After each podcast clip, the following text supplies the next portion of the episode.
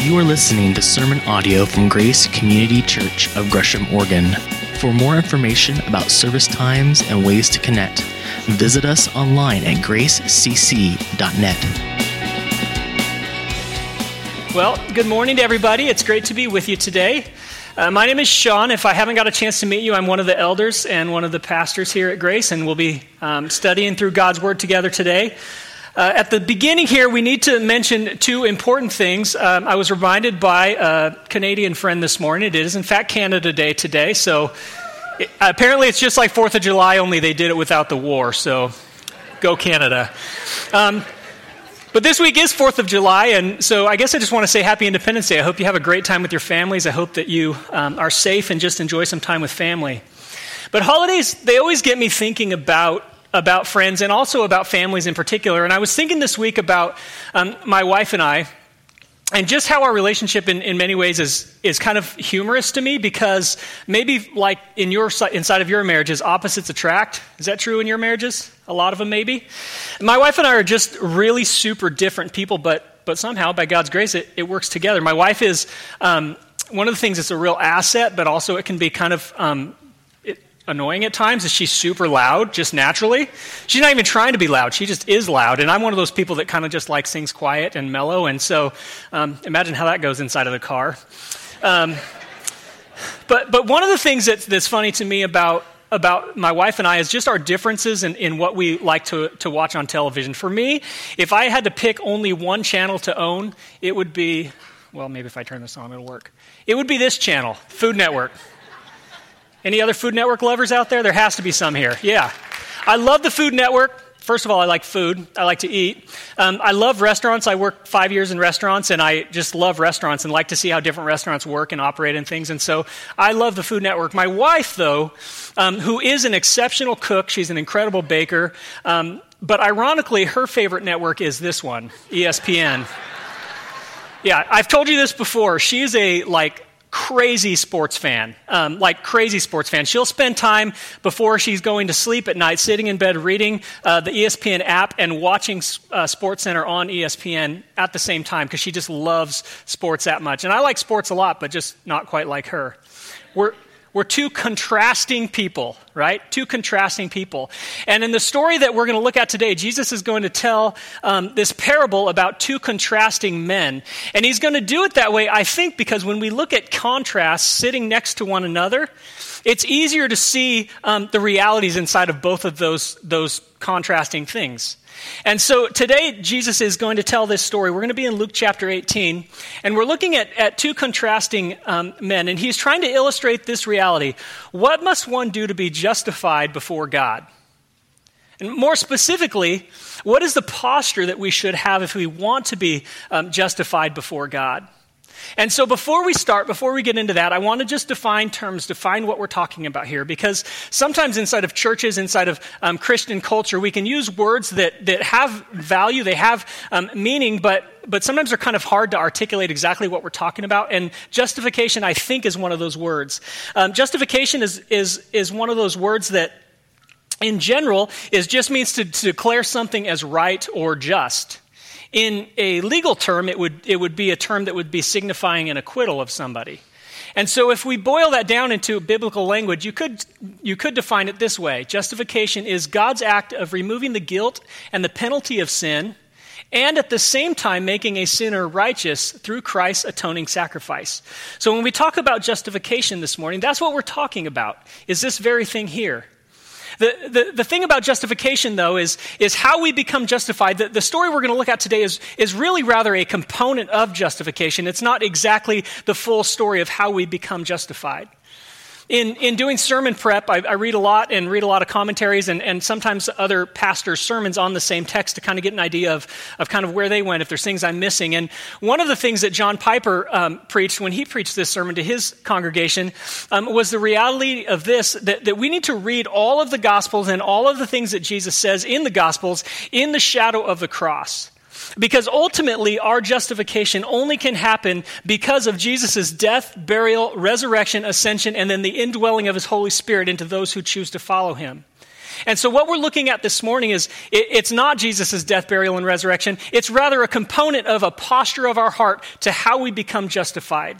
I hope that's clear be- be- before we start. I hope that's clear. The other thing I want to say before we get into it is this is that in, in an effort to get through the entire book of Luke in a relatively timely manner, the preaching team, we've, we've divided it up um, accordingly. And sometimes we skip certain sections, small sections of, of the text. We don't go literally verse by verse. And so I just want to, to make you aware of that. We are skipping a little bit forward this morning. We're going to be in Luke chapter 18, starting in verse 9. So with that said, um, let's go ahead and take a look.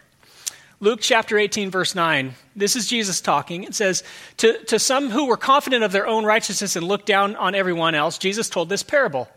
Two men went up to the temple to pray. All right.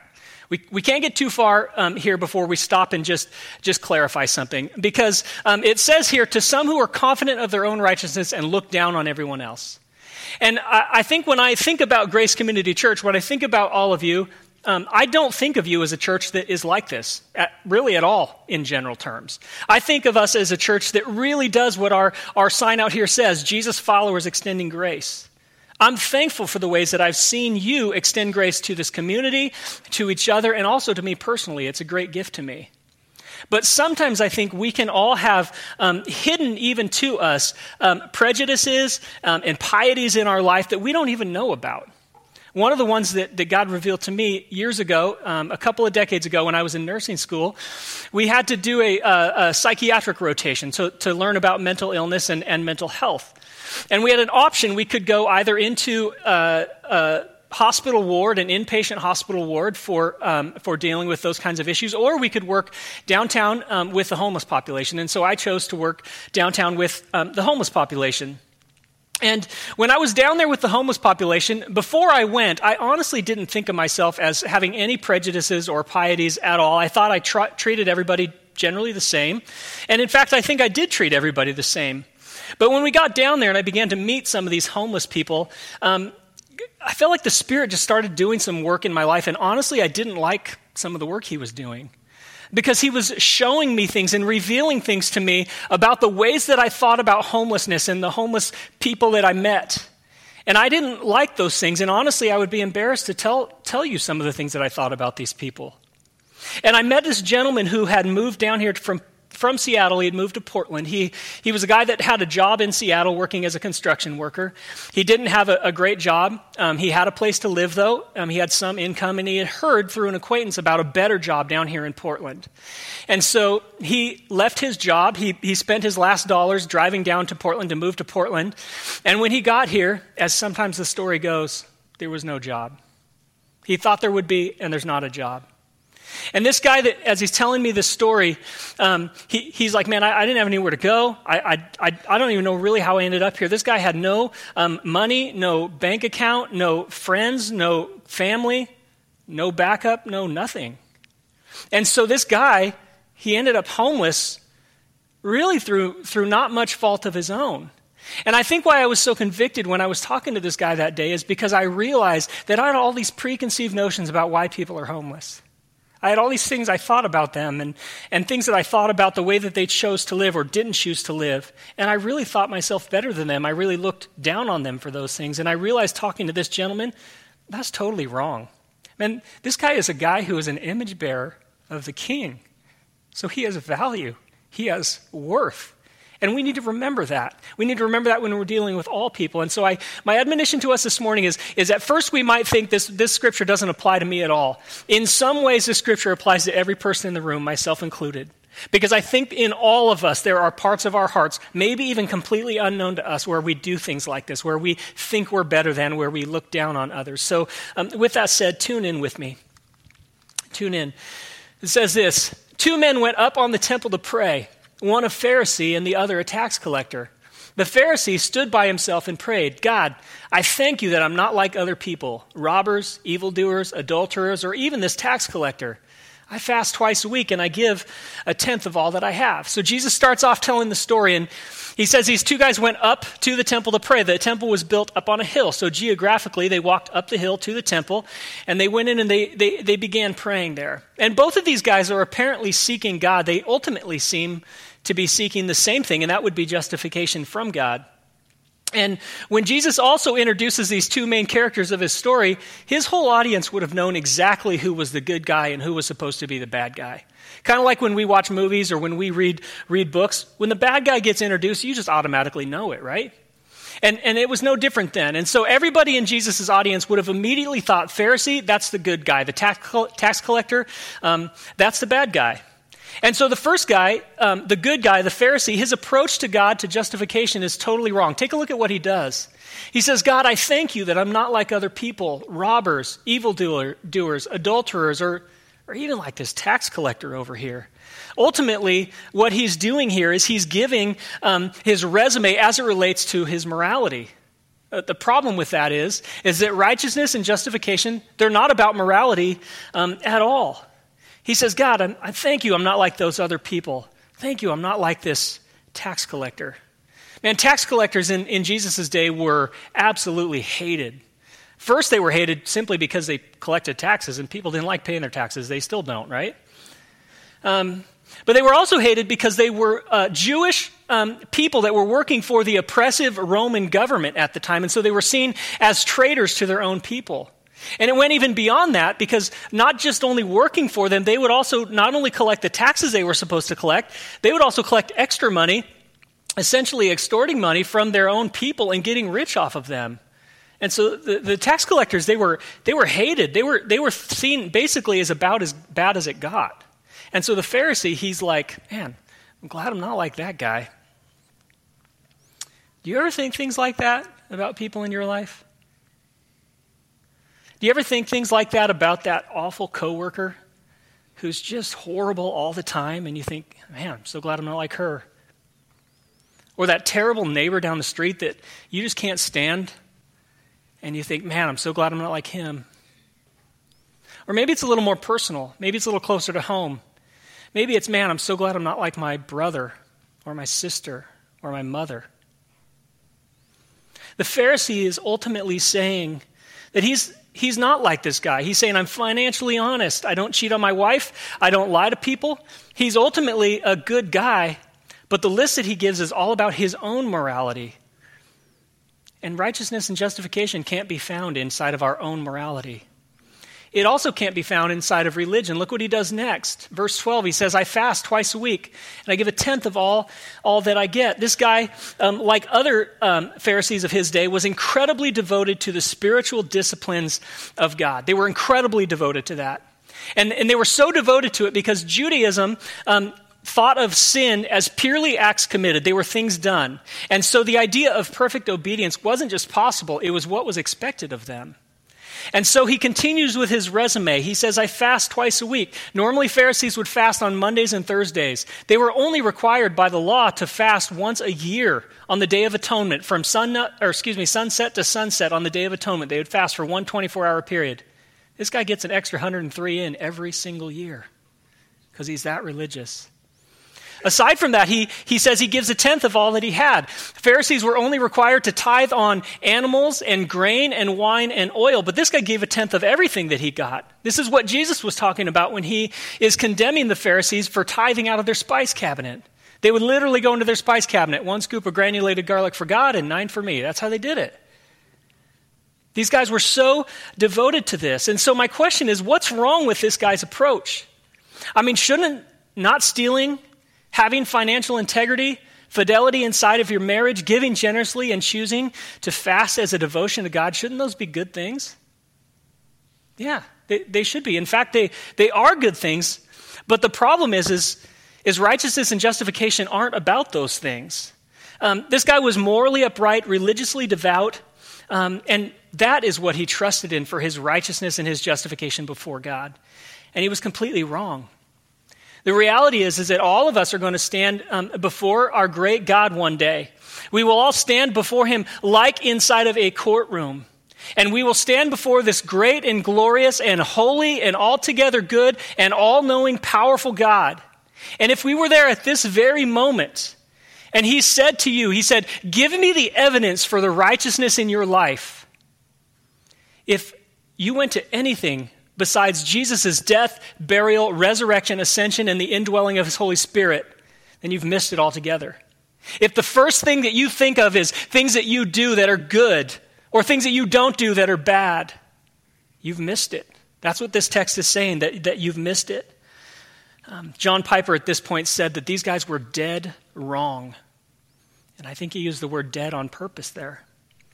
Because the, the story we're seeing is setting up this contrast between this Pharisee and this tax collector. And the Pharisee, he's only looking to himself. He's looking inside of himself for, for this morality, um, for this religion to be his righteousness, to be his justification. And we see it all the time, even in our day. Sometimes, what people do by looking down on others, they look around and see what they can find around them in people that would be less righteous in their minds to make themselves look more righteous. And so they prop themselves up on somebody that's worse than they are. It's, it's not a good spot to be. The other thing that, that we're doing that is so rampant in our culture is people are not only declaring themselves to be righteous, they're also demanding to define how righteousness looks in the first place. And things that used to be whispered in secret and only in the dark where no one can hear them are now being um, screamed from the street corners, literally sometimes. People stand on the street corners inside of the, the internet. This is what Jay talked about last week. And they claim things and they say things, all kinds of things that anybody with an open Bible in their hand could say, that's sin. God, God doesn't want us to live that way. And those people are saying, throw the Bible in the trash because I don't want to hear it. I'll define what's good. I'll define what's true. I'll define what's right. It's tragic. It's terrifying. Because what's happening is all of these traps are being laid all around our culture, and people are stepping into them, and they're getting duped into believing things that just aren't true, and it's leading them to hell. It's leading them away from God. It's, it's horrifying. And so, my question for you this morning is where are you seeking justification? Are you somebody that thinks through the people in your life that you think you're better than, and so, at least I'm not like that guy? Are you somebody that, that would think of yourself as a good person um, because of the things that you do and the things that you don't do? And maybe you've never thought about the fact that maybe you've got hidden prejudices in your life. And maybe this is, this is something that, that, that like me, you're going to have to deal with. I would encourage you to just ask the Holy Spirit of God God, show me where those are inside of, inside of my heart and life. Show me where the things are that I need to change. Because ultimately, if, if, if our resume, if our morality, if that's where we go for our righteousness or our justification, like Piper said, we're dead wrong in that. We need to only go um, to Jesus because he alone defines and determines what righteousness is about. And he's going to define that and teach us that next. Um, look at verse 13. It says, Tax collector stood at a distance. He would not even look up to heaven, but beat his breast and said, God, have mercy on me, a sinner. Do you see the contrast here? The Pharisee is proud. He's, he's, he's praying and he's like, God, I'm so glad I'm not like that guy. And this guy's off by himself. His head's down. He can't even look up to heaven. This guy's so um, beat down by his life that he's made for himself. He's so filled with grief and guilt and shame that he just doesn't know what to do. Have you ever been there before? Some of you are there right at this very moment, right now. Some of you, like the tax collector, like the prodigal son we looked at a few weeks ago, some of you have come to the, the end of yourself and you don't know what to do. Because when you lay in bed at night and the thoughts that go through your head about the kind of person you are, the kind of person you're not, when you stand in the mirror and have to engage with the person you look at, and you know you're not righteous because you're perpetually living in a sinful pattern that's just got a hold of you. My friends, I have good news for you. The good news is this you don't have to stay there. You don't have to stay there because righteousness and justification are not based on morality or how good you've been or about religion. Ultimately, they're all about Jesus. They're all about his death, his burial, his resurrection, his ascension, and then the indwelling of his Holy Spirit. So cry out to him, like this tax collector did. He said, God, have mercy on me, a sinner. This guy's just crying out to God. He's, he's, he's looking for anything that can help him. Anything that can help him. And sometimes I think that, that, that inside of our minds, we think we need to have some exact right words to say to God. We don't. Prayer is just about talking to God, it's a conversation with God. Um, my friend Billy Cash had some students that he was discipling some years back. And he had this one student that would continue to come back and talk to him and talk to him and talk to him. And one day she's sitting in his office and she just says, You know, I, I don't know what to do, man. I need help. And he said, Yeah, you do. She said, What should I do? And he said, I think you need to pray. And so she said, Well, what should I say? And he said, I'm not going to pray for you. Tell, tell God whatever you want. Tell him what you need from him. And so this young woman sat there, and all she said was, Jesus, I'm sorry. Please save me. That's all it took. That's exactly what he did. He, he began to work in her life, he began to, to pour into her life. Because what this, what this young woman was doing was offering up Jesus for her righteousness. She recognized, I can't find this anywhere else. She was offering up Jesus for her righteousness because she knows that's the only place she can get it. And so, my encouragement this morning, my admonition, I'm pleading with you. If you have found yourself like the tax collector at the end of yourself, at the end of your rope, and you know you've been just weighed down by sin, your, your, your whole life is wrecked because there's these perpetual patterns in your life that you can't get free of. My friends, today is a day to drag them out of the dark and into the light. Please don't wait. I know some of the objections you have because I've had them myself. Some of the objections say things like, Sean, you don't understand, man. You don't, you don't know what I'm dealing with. You don't know what I've done. The answer is, you're right. I don't know what you've done, but I do know what I've done, and I know the kind of things I've been redeemed from. And I know the great God and Savior that we have. Some of you might be thinking, man, I, don't know. You don't know what's been done to me. My wounds are so deep and they're caused by other people's sin and other people's things in my life. And you're right. I don't know exactly what's been done to you, but I do know that we have a God who is slow to anger and quick to love. We have a God that wants to rescue and redeem you and heal you and forgive you of your sin and also bind your broken heart and soothe the wounds and heal you from those things that are so painful. We have a God who is all about that. And it's not just where we go, that is to Jesus, or who we go to, to Jesus and the cross, but it's also the posture of our heart that we need to be looking at. And Jesus talks about this next. He says, I tell you that this man, that's the tax, tax collector, rather than the other, went home justified before God. For all those who exalt themselves will be humbled, and those who humble themselves will be exalted. People were also bringing babies to Jesus for him to place his hands on them. When the disciples saw this, they rebuked them. But Jesus called the children to him and said, Let the little children come to me, and do not hinder them, for the kingdom of God belongs to such as these. Truly I tell you, anyone who will not receive the kingdom of God like a little child will never enter it. Um, ultimately, what he's saying here is that, that righteousness and justification are about Jesus and they're about coming to him with humility. We see this picture set up here of, of a couple of different kinds of people. We see tax collectors, and then we see babies. You guys ever been around a baby? Yeah. Um, in my paid job, I, I, work as a nurse in the neonatal ICU, so I take care of babies for a living. Um, aside from cute smiles and loud noises and body fluids and all of those things, what does a baby bring to the table as far as what do they have to offer? Really nothing, right? I know it sounds kind of harsh, but it's true. I just mean it in this sense. A baby can't do anything for themselves. They can't help in any way. In fact, they are 100% completely dependent on somebody else to do for them what it is that they need. And that's the point that, that Jesus is teaching us here.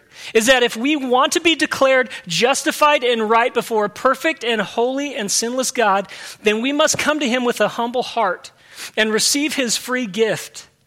We must come to him with no um, resume touting about our morality or our religious devotion or anything like that. We must come to him just as we are and then let his Holy Spirit work in our lives in such a way that it begins to change who we are and makes us into something entirely new. My friends, if you, if we will put our hope in that and that alone, then you will be justified. You will be. It's a promise. Um, we need to be coming with humility because when we do, I think it does two things. The first thing it does, we've already talked about. It puts us in a posture of being able and ready to receive the gift that Christ wants to give to us all. That's the first thing. The second thing it does is that when we, when we put our hope and our, our, our, our faith in Christ and we receive His mercy, it changes something in our hearts and lives. It's the reason why I cry every single time I preach. Okay? I'm getting over it where I don't feel so weird about it anymore. Because here's the thing the reason I cry is because I know the kind of person that I am outside of Christ. I know the things that I've been redeemed from.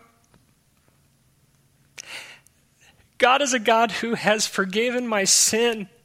He healed my broken marriage. He continues to heal wounds in me from when I was a child. He continues to heal wounds in other people that I know I've inflicted because of my own sin.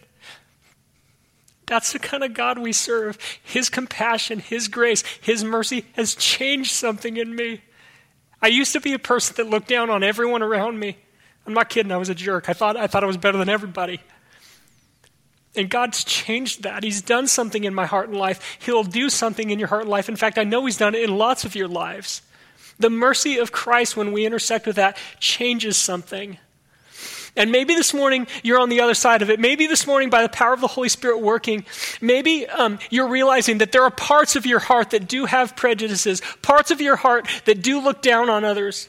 Man, my encouragement to you is to come to Jesus, to ask Him to forgive you, to ask Him to reveal to you, to ask Him to be honest with you, and to help you see that that's not the way that you, you can be or should be living. Because we're called to something, we're called to something different. We're called to come to God. And so ultimately, um, that's why we celebrate communion. I'll invite the worship team at this point and the, the elders, ministry leaders, please come forward to help serve. But we celebrate communion because what we're doing in communion is we're looking back on Jesus' death, burial, and resurrection. We're remembering the things that he did on the cross for us. We're remembering all that that means for our lives. We're celebrating what he's doing right now in our own hearts and lives, and we're also looking forward to that great and glorious day where one day he will come back for us. And so this morning, I just want to encourage you with this. Wherever you're at, whether you're, you're finding yourself this morning overwhelmed with your own sin, whether you're finding yourself overwhelmed with the love and the grace of God the Father, wherever you're at, I want to invite you this morning to come to celebrate communion together as a family. The, the bread that we eat represents his broken body on the cross. The, the blood that we drink represents his blood spilled on the cross for us. So think about those things when, when we're taking them and, and take them back to your seat. We'll hold them together. I'll come back up and we'll take them all together as a family. Let's, let's worship this morning.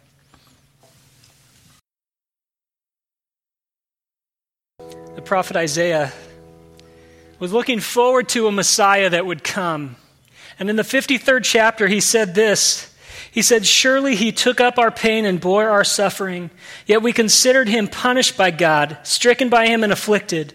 But he was pierced for our transgressions, he was crushed for our iniquities. The punishment that brought us peace was on him, and by his wounds we are healed. When we eat and drink together, that's what we're remembering his wounds, and because of those we can be healed. Let's, let's do this together.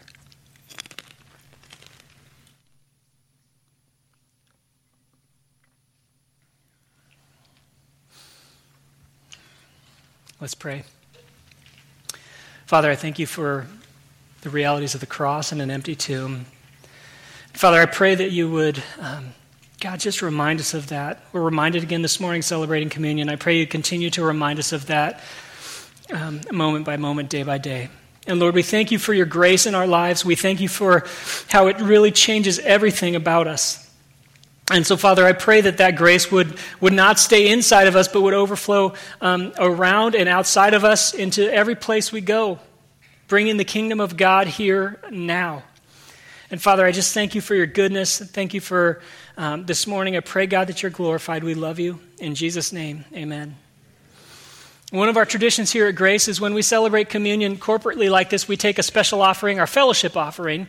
And this offering, um, again, goes right out the doors um, to people in need. It, it puts food on tables, it, it, fixes cars, it pays for rent, it does good work for the people right around us that are, are in need. So I'd encourage you to give generously to this.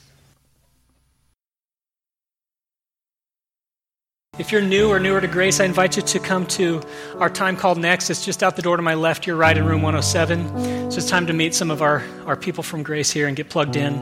But I want to leave you with, with this. Um, the Apostle Paul, when he's writing to the church at Ephesus, chapter 4, he says this As a prisoner for the Lord, then I urge you to live a life worthy of the calling you have received. He says to be completely humble and be gentle and be patient, bearing with one another in love. Make every effort to keep the unity of the Spirit through the bond of peace. There is just one body, one Spirit, just as you who were called to one hope when you were called to one Lord, one faith, one baptism, one God and Father of all, who is over all and through all and in all. I love you, Grace. Have a great week.